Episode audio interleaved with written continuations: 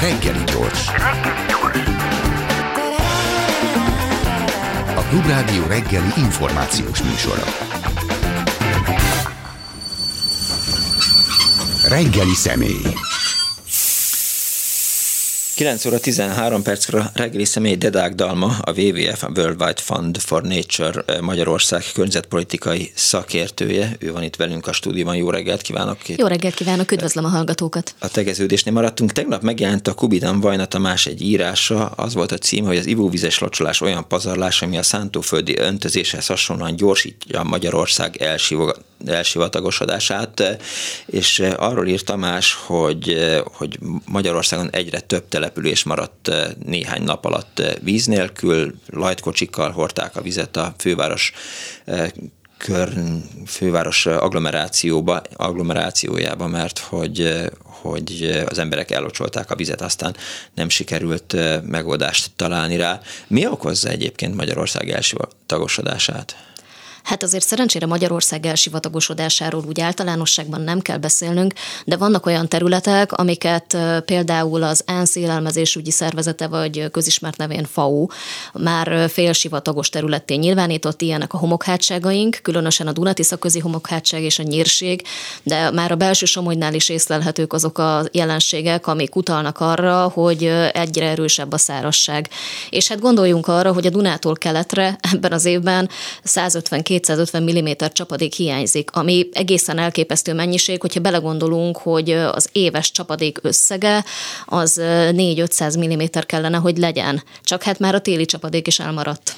De ennek a globális felmelegedés az oka, vagy...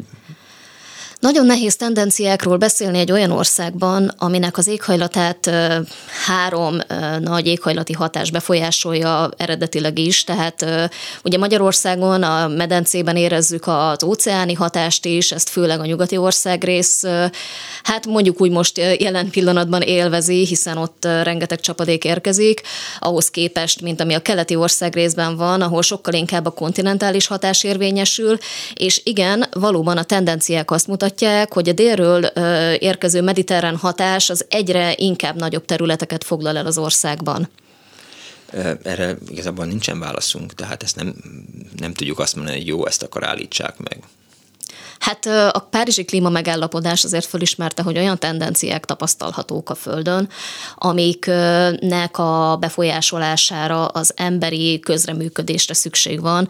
Ezért határozták meg, hogy az ipari forradalomhoz képest másfél foknál melegebb nem lehet. Kiszámolták a tudósok azt, hogy ha ennél nagyobb felmelegedés történik, akkor lényegében olyan visszafordíthatatlan folyamatok indulnak el, gondoljunk itt a gleccserek olvadására, a jégsapkáknak az olvadására, amik utána már nem igazán orvosolhatók, hiszen a sötét felületek azok, azok még jobban fölmelegednek, és ezek úgynevezett ilyen pozitív visszacsatolások, hogyha elolvad a jég, akkor még melegebb lesz, és a többi, és a többi, ezt lehetne sorolni. A lényeg az, hogy nem lehet megúszni azt, hogy az üvegházhatású gázokkal foglalkozzunk, de itt a Kárpát-medencén belül az is különösen fontos, hogy foglalkozzunk foglalkozzunk azzal, hogy hogyan kezeljük a vizeinket, mert a klímaváltozáshoz való alkalmazkodás az egy kulcsfontosságú kérdés. Akkor hogyan kezeljük a vizeinket, adódik ebből a, a kérdés. A homokhátságban mit lehet tenni?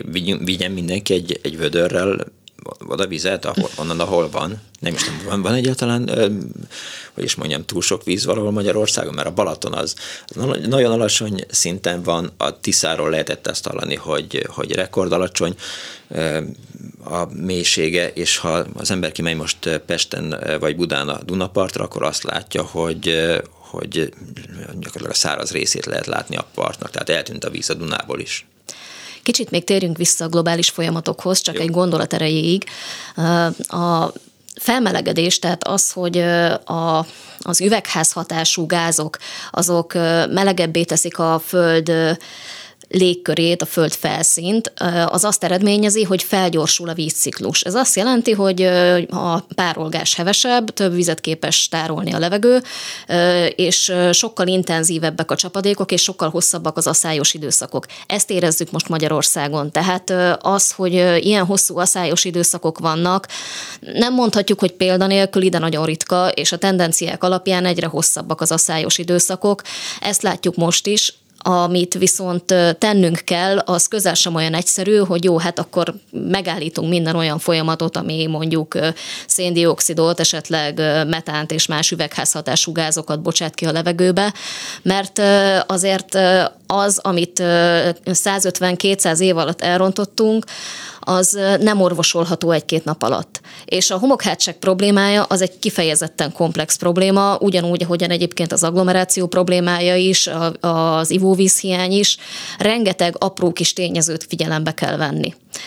Hát kezdjük például azzal, hogy megvizsgáljuk, hogy hogy néz ki egy egy vízciklus. Tehát ugye jön a csapadék, annak egy része beszivárog a talajba, egy része lefolyik a talajfelszínen, ami képtelen beszivárogni, néhány részét fölveszik a növények, illetve kipárologtatják. Na most akkor van probléma, hogyha kevés víz tud beszivárogni a talajba, kevés vizet tudnak fölvenni a növények, hanem az a víz lezúdul.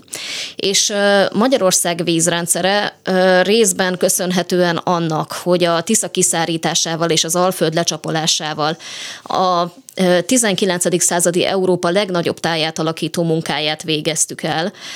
Folyamatosan arra lett beállítva, hogy a többletvizeket elvezesse. Hát mennyit hallottunk még az elmúlt tíz-tizenöt évben is arról, hogy védekezni kell az árvíz ellen, védekezni kell a belvíz ellen.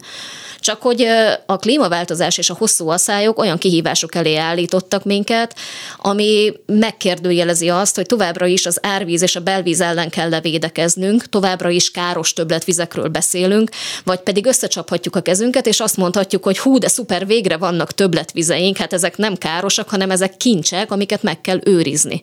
És erről lenne szó, hogy segíteni kellene a talajoknak ahhoz, hogy több vizet képes, legyenek képesek felvenni, segíteni kellene az áradásoknak, hogy minél nagyobb területen tudjanak szétterülni. Nyilván itt azért mindig hozzá kell tenni, hogy életvédelmi és vagyonvédelmi szempontok figyelembevételével, és hogyha ezeket a vizeket, ezeket meg tudjuk tartani itt a Kárpát-medencében, az a mikroklímának is kedvez, és a saját kisvíz körforgásainkat is segíti. Magyarul a folyók szabályozása tett be egy kicsit a, a homokhátságnak, vagy, vagy Magyarország vízkészletének? Hát a folyók szabályozása egy probléma sok közül. A folyók szabályozása alapvetően hajózási célokat és árvízvédelmi célokat szolgált, illetve azt szolgálta, hogy minél több gabonatermő területet nyerjünk, tehát szántóföldeket akartunk nyerni a víztől. Ez egy jó ötletnek tűnt, illetve még tegyük hozzá azt, amit kevesebbet szoktunk emlegetni, hogy a Tiszavidéknek a szabályozása az egy közigazgatási ellenőrzést segítő beavatkozás is volt, mert a mozaikus vadvízi világban nagyon könnyen el tudtak bújni a törvényen kívüli betyárok, bűnözők, és hát nem tudta, a, nem tudta egyszerűen a közigazgatás ellenőrzése alatt tartani ezeket a területeket. Tehát egy ilyen win-win szituációnak tűnt, hogyha jól lecsapoljuk ezeket a területeket, mert akkor lesz szántóföldünk, a gabonát azt messzire el lehet szállítani, el lehet adni, abból van bevétele a nagy gazdálkodóknak, mennyire szuper.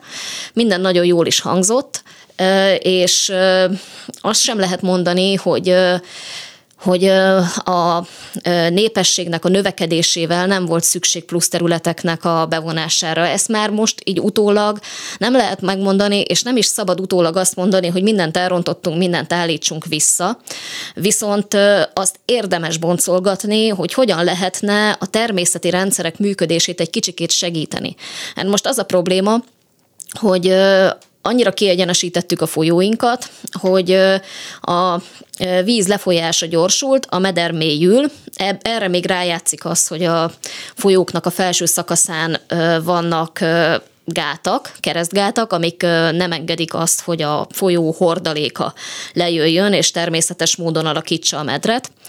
és ez a medermélyülés mind a Duna, mind a Tisza esetében gyakorlatilag a felszín alatti víz egy részét, a sekélyebben lévő felszín alatti vizet, tehát amit talajvíznek nevezünk, azokat lényegében leszívja, hiszen, hiszen a mély mederbe befolyik. Ugyanezt csinálják a homokhátságon a kimélyített csatornák is, csak kicsiben. Ott is összefolyik a csatornába a talajvíz is, és ezzel így folyamatosan szárítja lefelé a hátságot. Ezért nem megoldás az, hogy mondjuk a csatornákat akkor itt szakaszosan lezárjuk, és akkor jó, hogyha lezártuk a csatornákat, akkor csak tavasszal leürítjük a zsilipet, mert hát tavasszal ugye többletvíz van, amiről ugye azt mondjuk már évszázadok óta, hogy káros, és amiről azt szeretnénk most már mondani, hogy nem káros, de hát ugye ez a gyakorlat még mindig benne van a szakmában, a vízügyes szakmában is, és ezeket a többletvizeket, hogyha leürítjük, úgynevezett előürítést végzünk a csatornákban, illetve hogyha a folyóknál nem foglalkozunk a medermélyülés problémájával, akkor folyamatosan szárítjuk kifelé az országot. Ez egy probléma, de ez egy töredéke a problémáknak. Nagyon fontos probléma a felszín alatti vízkivétel is. Tehát az ivóvízkivételeknek Magyarországon a kilencvenöt százalék a felszín alatti vízből történik, ami egészen elképesztő szám, és emellett még használ felszín alatti vizet az ipar, és használ felszín alatti vizet a mezőgazdaság.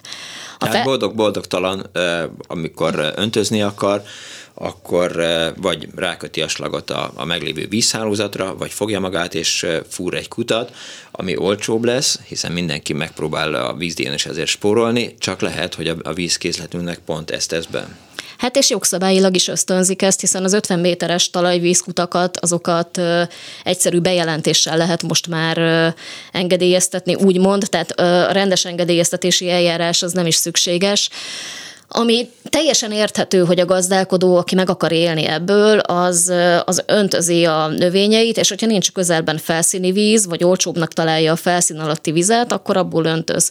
Csak hogy egy öntözéssel kétszáz-négyszáz milliméternyi ö, csapadéknak megfelelő öntözővizet juttatnak ki egy hektárra. Ez azt jelenti, hogy az éves csapadéknak a felét, vagy majdnem a teljes éves csapadékot még ráöntözi a földre, és ö, ezzel szemben a beszivárgás, amit mondtam az elején, hogy nagyon fontos lenne, hogy minél több vizet beszivárogtassunk a talajba, mert ezek táplálják vissza a felszín alatti vizet ahhoz, hogy meg tudjon újulni a felszín alatti vízkészlet, ugyanis az is egy részben megújuló erőforrás. Uh, ahhoz, hogy meg tudjon újulni, ahhoz egy olyan negyven-ötven milliméter csapadék tud beszivárogni mondjuk a homokhátságon. Tehát, hogyha valaki talajvízből öntöz, az azt jelenti, hogy mondjuk egy hektárral egy olyan öt-tíz gazdálkodónak a területét szárítja ki. szárítja ki, így van. Tehát nem tud megújulni a víz, és folyamatosan süllyed a talajvízszint, süllyednek a felszín alatti vízkészletek, fogynak.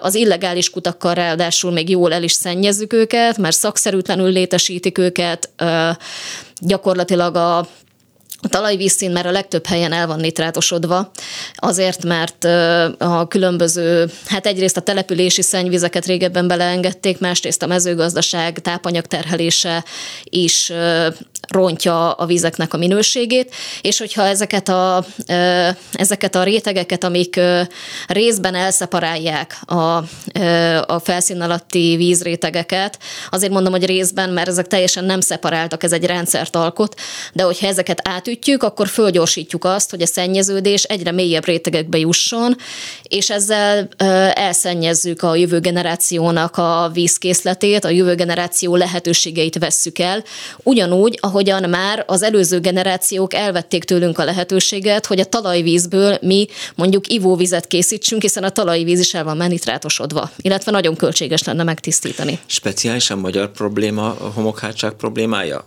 Azon kívül, hogy, hogy nyilván a, a hely miatt Magyarország, de hogy, hogy hasonlóval más országokban e, szembesülnek, és ha igen, akkor ott van-e valamilyen megoldás vagy válasz rá? Azért speciális a homokhátság problémája, mert nálunk a felszín alatti vízmozgások azok, amik befolyásolják részben a homokhátság vízellátottságát. Hogyha valaki járt a homokhátságnak a magasabb területein. Jó, rajzoljuk körül homokhátságot. Tehát, hogyha jó. Magyarország térképét nézzük, uh-huh. akkor hol van a homokhátság? Igen, négy most... település között melyik uh-huh. az a négy? Most a Duna-Tisza közi homokhátságról beszélünk. Alapvetően ez... lényegében a Duna-Tisza közötti alföldi rész, aminek a talaját jellemzően a különböző homokrétegekből hozta létre a természet, tehát ugye a homok az a talajképző kőzet, ami egy elég rossz vízgazdálkodású kőzet. Mert ráöntjük a vizet, és akkor így eltűnik benne. Igen, viszont hogyha megfelelő talajtakarással és talajkímélő gazdálkodással kezeljük a talajokat, illetve gyepgazdálkodást tartunk fönn, akkor ezek a területek humuszban gazdagabbak lesznek, és minél vastagabb a humuszréteg egy talajban, annál több vizet képes megtartani, és annál kevésbé szárad ki. Tehát a homokhátság az egyébként egy, egy nagyon-nagyon nagy területe az országnak. Nem is tudom, azt hiszem az országnak az egy tizede? Uh-huh. Tehát, hogy egy meglehetősen nagy területe. Elnézést, ha rossz számot mondtam. De a problémája az azért különbözik más, mondjuk, mondjuk egy homoksivataktól, mert gyakran hallani azt, hogy mert a Szaharában is ezt csinálták, mert a ja, Arab-félszigeten is. Tevéket kell hozni Magyarországra, vagy, vagy nem kell termelni semmit sem. A homokhátság lakói azok érzik már, tehát... Hogyne. Igen? Hogyne. Hát kapcsolatban vagyunk több homokhátsági gazdálkodóval, van is közös projektünk homokhátsági vízmegtartás célzó projekt, uh-huh. és a homokhátsági gazdálkodók azok már mindent megtennének azért, hogy kicsit több víz legyen a területen. Már beáldoznák a területeik egy részét azért, hogy azon vizet tartsanak meg, legalábbis a felelős gazdálkodók, de hát ez a gazdálkodóknak a, szerintem egy olyan nyolcvan-nyolcvanöt százaléka, aki úgy eléggé felelősen tud gondolkodni erről a kérdésről. Hát az egy nagyon jó arány. Bár a probléma csak az... Nyilván a zsebükön érzik a hatását. Hogyne, hogyne. Hát ebben az évben... Állatok itatása, öntözés, kiszáradnak a, a növények, meg, elvetik a magvakat, aztán kiég az egész. Hát az látható nyilván.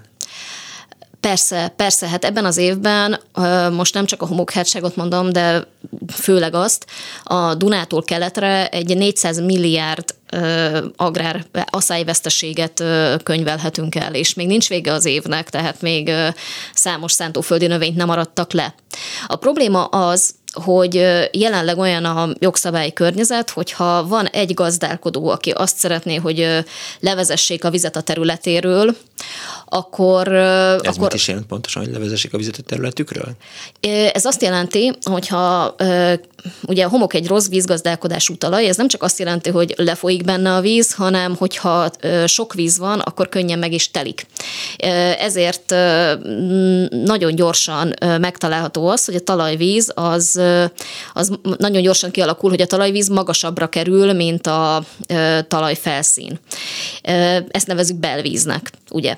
És hogyha egy gazdálkodó van mondjuk egy tájban, aki azt mondja, hogy hát ő, ő neki zavarja mondjuk a talajmű, talajmunkálatait az, hogy ott több víz van azon a területen, akkor hiába mondja azt körülötte harminc gazdálkodó, hogy hát minket nem zavar, nekünk az nagyon jó, hogyha a legelőnkön meg az erdőnkben áll a víz, akkor is le kell vezetni a vizet, mert káros többletvíznek számít, és hogy a gazdálkodónak kára van a belvízből. Ez egy jelen pillanatban ez egy nagyon-nagyon káros gyakorlat a homokhátságon. És mi a, a, a projektnek a lényege, a vízmegtartó projekt lényege? Alapvetően az a célunk, hogy a, egyrészt vizes élőhelyeket szeretnénk rehabilitálni, például Móricz Gáton egy lápot. Ugye az embereknek, amikor látják, hogy kiszárad egy tó, akkor rögtön az jut eszükbe, hogy hát akkor vezessünk bele vizet valahonnan. Látjuk a Velencei tó esetét, a Fertő tó esetét, Balatonnál is azért eléggé egyre hangosabbak ezek a hangok, hogy hát akkor fogjunk valamilyen vízadót, legyen az a Duna, legyen az a tatai karstvíz, legyen bármi, és akkor vezessük onnan a tóba, hogy akkor legyen benne víz. Na, ez egy nem egy jó megoldás.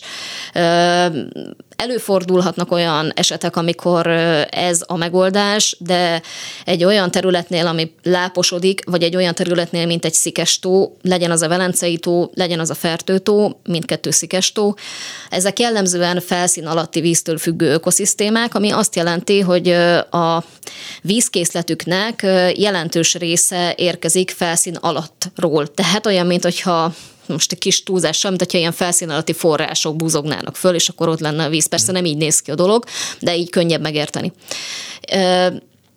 És ezért az ELTE hidrogeológiai tanszékével együttműködve először szeretnénk elemezni azt, hogy hol vannak azok a rétegek, a felszín alatti vízrétegek, ahonnan kapja a láp a vizet, a kis láptó, és hogyha ez a ezek a rétegek, ezek megvannak, és feltérképezték, akkor ott szeretnénk vizet juttatni ebbe a tóba, ahonnan az természetesen is kapná a vizet.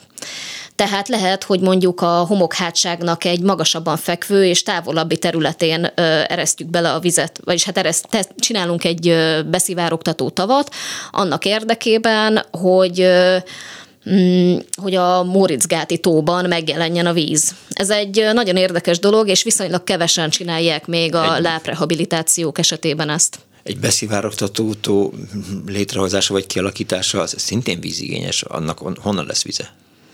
Hát először is azt elfelejtettem mondani, hogy az idei év az, az azért egy extrém száraz év. Ugyanakkor azért az, azt meg kell jegyezni, hogy nagy átlagban nincsen kevesebb csapadék, hanem csak az eloszlása térben és időben nagyon változatos. Az lenne a cél, hogy a hirtelen lezúduló csapadékot, aminek most a nagy része lefolyik a felszínen, azokat meg tudjuk fogni, lehetőség szerint minél magasabban a vízgyűjtőkön, tehát nem, nem alacsony szintű tározókban, hanem, hanem minél inkább mondjuk például a homokhátságnak a tetején, és ott összegyűjteni, és ott beszivárogtatni. Kérdéses lesz, hogy a homokhátság vízpótló rendszerével a, a vízügy mit fog, mit fog alkotni, úgymond, mert az egy nem feltétlenül egy rossz megoldás, hogy ha kivesszük a Dunából és a Tiszából a vizet, és följuttatjuk napelemes rendszerek segítségével a hátság tetejére. A probléma akkor van, hogyha ezt nem a tavaszi víztöbblet idején csinálják, hanem a nyári kisvíz idején.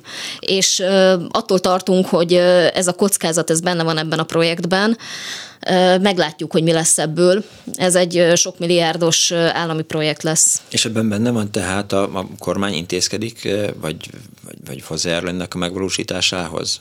Értékén kezeli a problémát? Hát alapvetően ugye az uniós helyreállítási alapból ö, kerülne ö, uh-huh. pénz erre a projektre, annak pedig a forrásait egyelőre Magyarország nem kapta meg tudtommal.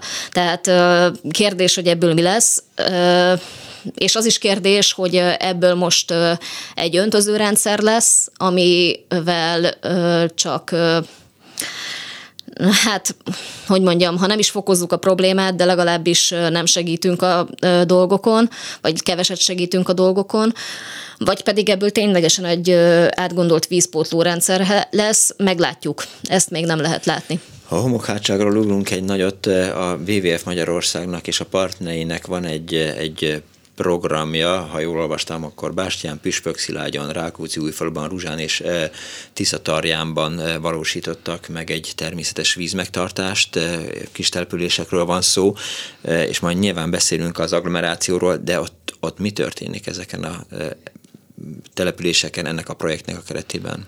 Igen, az nagyon jó, hogy ezt ide tesszük a homokhátság problémája mellé, mert külön kell választani a termőföldön történő vízmegtartást, ahol az a cél, hogy minél nagyobb területen, minél több vizet beszivárogtassunk a talajba, és külön kell választani a települési vízmegtartást, ahol burkolt felületek vannak, nagy mennyiségű szennyvíz képződik, és ezekkel a, a burkolt felületekről lefolyó vizekkel, illetve a felszín alatti vízből jellemzően felszín alatti vízből készített szennyvizeket kellene kezelni.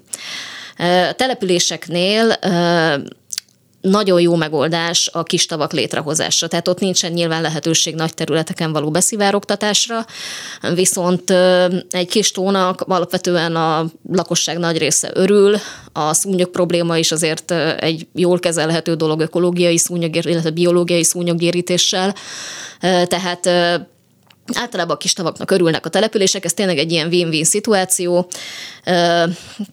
Tisztított szennyvízből és települési csapadékvízből lehet létrehozni ilyen kisvizes élőhelyeket. Azt viszont fontos látni, hogy nem biztos, hogy ezek a kisvizes élőhelyek ezek folyamatosan egy jól funkcionáló horgásztó vagy egy strand működésként, strand funkcióját el tudják látni, hanem ezeknek ténylegesen az a lényege, hogy helyben megtartsuk a vizeket, és hogyha éppen helyben nem keletkezik annyi víz, hogy van a tóban kellő mennyiségű felszíni víz, akkor az bizony ki tud apadni, de emiatt nem kell kétségbe esni. Alapvetően egyébként azt így általánosságban el kell mondani, hogy nem kell kétségbe esni attól, hogyha egy tó vízszintje alacsony. Ez nem ökológiai katasztrófa. Jó, de azért az nem kényelmes, hogy ezért szárazlábbal át lehet kelni a Balatonban. Az tény, hogy nem kényelmes. Ugye mindig azt kell egy vizes élőhelynél, egy folyónál, egy tónál, mindig azt kell vizsgálni, hogy mire akarjuk használni a területet. Tehát amikor azt mondjuk, hogy a Balaton alacsony vízszintje, vagy a Velencei tó alacsony vízszintje az olyan ökológiai katasztrófa, ami vízpótlást igényel, ez nem igaz. Hogyha azt mondjuk, hogy ez egy turisztikai katasztrófa, az már igaz. Tehát ezt kell mérlegelni, hogy, hogy a turizmus igényeit, vagy a természet igényeit vizsgáljuk meg, de mindenek előtt nagyon fontos még ezt elmondani, amikor tavakról beszélünk, hogy minden természetes tavunknak van egy saját vízgyűjtője, és hogyha ebből a vízgyűjtőből a környező települések kiveszik a vizet, akkor kevesebb víz tud a tóba szivárogni. És hát ugye, mint mondtam, felszín alatti vizeket használunk, azokat termeljük ki. A Velencei tó, Fertő tó esetében bizony a felszín alatti vizek hiány, mert hogy azokat kitermelik a települések, igen, és minden bizonnyal apad a tó vízszintje. Tehát akkor mi balatoni nyaralók vagyunk felelősek azért, hogy... Hogy, hogy kiszárad a tó, vagy, vagy elkezd eltűnni belőle a víz, mert mindenki csütörtökön vagy pénteken lemegy a Balatonra, és akkor gyorsan elkezd öntözni, meg, meg locsolni azzal a vízzel, ami hát biztos, hogy a Balatonból van. Mm, azért nem. Ezt én nem merném így kijelenteni, uh-huh. de uh, nyilván közrejátszik ez is. A Velencei tó esetében minden bizonnyal közrejátszik az, hogy rengeteg ember költözött a tó környékére, mert egy ilyen mini agglomeráció, vagy agglomeráció pótlék uh, lett már a tó vízgyűjtője. Uh, tehát ott, uh, ott nagyobb valószínűséggel a Balatonnál én azt látom, hogy ott, uh, ott egy uh, táji szintű kiszáradás van. Uh-huh. Most uh, Balatonfüreden éltem, ott uh, uh, van több ö, ö, olyan forrás a tóparton, ami, ö, ami mélységi vizet ö, szolgáltat, tehát ott ö, kerül felszínre. Ezek ilyen tök jó, ö, ilyen szénsavas, vasas vizek, nagyon-nagyon egészségesek. Ezek a források, ezek az én emlékezetem óta még soha nem volt olyan, hogy kiapadtak volna hónapokra, már pedig ebben az évben ez történt. Tehát ezt nem lehet ráfogni a balatoni nyaralókra, ja, értem, mert én turisztikai időszakon okay, kívül voltam ott. Ez egy fontos kérdés, és majd térjünk egy kicsit vissza a, a felelősségteljes vagy környezettudatos turizmusra, mert arról is szerettem volna beszélni, de oké, okay, most már beszéltük a tavakat, beszéltük a Velencei tót, a Balatont, a homokhátságot. Mi a helyzet a, a főváros agglomerációjával, a kis településekkel, amelyek ezzel a problémával küzdöttek, és nem volt ivóvíz, és lajtkocsival hordták az ivóvizet? Mm, megint komplex problémáról van szó. Nagyon sajnálom, mindig ez, ide jutok vissza, hogy nem lehet egy dologgal magyarázni. Pedig uh, egyszerű lenne. Nagyon egyszerű lenne, igen, de hát sajnos nem így működik. Ugye, uh, és megint vissza kell térnem a felszín alatti vizekhez. Nem egy szexi téma. Tehát ott van a lábunk alatt, nem látjuk, senkit nem érdekel, nincsenek benne cuki állatok, tehát a felszín alatti vizek azok muncsik. Na, ezzel én tisztában vagyok, mégis muszáj vele foglalkozni. Magyarország negyven százaléka kapja úgynevezett parti szűrésű vízbázisokból az ivóvizét. Budapest, ha jól tudom, száz százalékban, nem lehet, hogy tévedek, van némi karstvíz is, de... de az agglomerációban jellemzően pontosan ezek a parti szűrésű kutak voltak azok, amik nem bírták a terhelést. Ugye alacsony a Duna vízszintje, ezek a parti szűrésű vízbázisok, ezek úgy néznek ki, úgy kell elképzelni őket, hogy a Duna évezredek alatt lerakott kavics takaróján szűrődik át a víz. Az áramlás hatására kialakul egy... hát egy úgynevezett kolmatált réteg, most ebben nem szeretnék belemenni, egy ilyen biológiai szűrőrétegként kell ezt elképzelni a kavics felszíneken, ami megszűri a vizet, és tényleg minimális tisztítással, minimális energiabefektetéssel az áramló Duna melletti kutakból ki lehet venni egy jól megújuló felszín alatti vízkincset. Ez egy fantasztikusan klassz dolog, rendkívül energiahatékony. A gond vele annyi, hogy A, hogyha nagyon alacsony a Duna vízszintje, és egy kútból nagyon sok vizet akarnak egyszerre kivenni, azt nem bírja a terhelést. Ez nem azt jelenti, hogy nincs víz egyébként, hanem az, hogy az agglomeráció sokkal dinamikusabban fejlődött, mint ahogyan azt a vízi közműhálózat tudta volna követni. Egyébként a vízi közműhálózat az egész országban elképesztően nagy pénzhiánnyal küzd. Tehát, hogy már ezer milliárdos nagyságrendű hiányokról beszélnek, tényleg nagyon-nagyon ö, rossz helyzetben van, ö, és ö, nem csak az agglomerációban látjuk ezeket a problémákat, hanem máshol is, hogy, ö, hogy egész egyszerűen folyamatosak a csőtörések, ö, a vizesek mondják, hogy iszonyatosan sok víz szivárog el, és ez rengeteg felesleges energia, tehát ez egy óriási nagy energiapazarlás. Gondoljunk bele, hogy egy budapesti, Budapest szintű városnak az, a teljes energia felhasználásának harmincöt százaléka vízzel kapcsolatos. Ez valami egészen elképesztő, hogyha ez egy rossz minőségű közműhálózaton megy, akkor pazaroljuk az energiát is, meg a vizet is. De akkor megoldás egyenlően nem is látszik. Hát a megoldás az lenne, hogy... mindenki költözön vissza a fővárosba, kaktuszt ültessen mindenki a kertjébe, ami talán kicsivel kevesebb folyadékot igényel, mint az összes többi növény, és akkor... az sem néz ki rosszul, nagyon szépen virágzik a kaktusz. Ez tény, és az is egyébként fontos, hogy a kertben ne feltétlenül olyan vízigényes kultúrákat ültessünk, amik folyamatos lócsalást igényelnek. Ezzel egy csomó munkát is megspórolunk egyébként, de a... Ö, Tehát az, hogy az agglomerációban ö, minden külterületi részt hagyunk beépíteni, és kiépítjük mellé a, a infrastruktúrát úgy, hogy a erőforrás utánpótlást nem biztosítjuk, ez nyilvánvalóan probléma, tehát hogy ezt a helyzetet kezelni kell. Egyébként is nem azért költözik ki valaki a zöldbe egy panorámás házba, hogy utána eléépítsenek egy lakóparkot, tehát ö, ez folyamatos konfliktusokat is szül, ráadásul a, a tőzsgyökeres kintlakók, meg az új beköltözők között is állandóak a feszültségek. Tehát, hogy kezelni kell azt, hogy, hogy hova fejlesztünk új lakóterületeket. Van egy csomó rozsdaövezetünk egyébként, azokat is lehetne fejleszteni. Másfelől viszont nagyon megérné beleönteni a pénzt a vízi közműhálózat felújításába, mert hosszú távon rengeteg energiát megspórolnánk.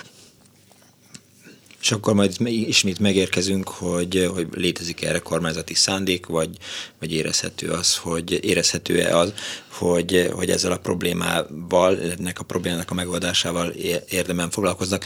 De itt meg is érkezünk egy kicsit a, a felelősségteljes turizmus kérdéséhez, ami nyilván az agglomerációval is hasonló. A felelősségteljes turizmus, elbaleárosodás, a Baleár-szigeteken, annyira jó volt a, annyira jó hely a Baleár-szigetek, hogy rengeteg turista ment oda, mindenki arról beszélt, hogy milyen jó, egyre több turista ment oda, és aztán a turisták nem érezték jól magukat, mert, mert egymás... egymásba értek a, a turisták, és ráadásul az ott élők, az őslakosok is megszívták, mert nem tudtak öntözni, mert az ott élők, vagy turisták ellocsolták a, a vizet erre. Hogy lehet, tehát hogy lehet környezettudatosan turistáskodni? Erről eszembe jutott, hogy esetleg magyaríthatnánk el balatonosodásra is, mert... Ott most, ott, ott most tényleg ez van. Abszolút ugyanez van ott is, és az úszómedencés présházak paradicsoma a Balaton, tehát ugye présházakat lehet építeni panorámás szőlőterületekre, mert lakóházakat elvileg nem, úgyhogy annyi luxus présházunk van Magyarországon, ami szerintem sehol máshol a világon. Egyszerűen be kellene azt látni, hogyha valahol van egy turisztikai attrakció, ami a természet, erre én egyébként a Kisoroszi sziget csúcsot szeretem példaként fölhozni, mert ott is ez volt, hogy az emberek azért szeretnek oda kimenni, mert ott van egy gyönyörű szép zöld ártéri erdő, a Dunakanyarnak a legszebb panorámája, egy fantasztikus kavicsterasz, tehát oda nem azért mennek az emberek, amiért mondjuk a leányfalusi strandra, hanem azért mennek oda az emberek, mert ott van egy ö, csodálatos természeti környezet. És hogyha ezt a csodálatos természeti környezetet átalakítjuk, és olyan szolgáltatásokat teszünk oda, amik mindenhol máshol megtalálhatóak, akkor lényegében tönkretesszük a turisztikai attrakciót. Kisoroszinál miről szólt pontosan az átalakítás, hogy még több vendéglátóipari egység, még több vé cé, még több bármi épüljen, vagy...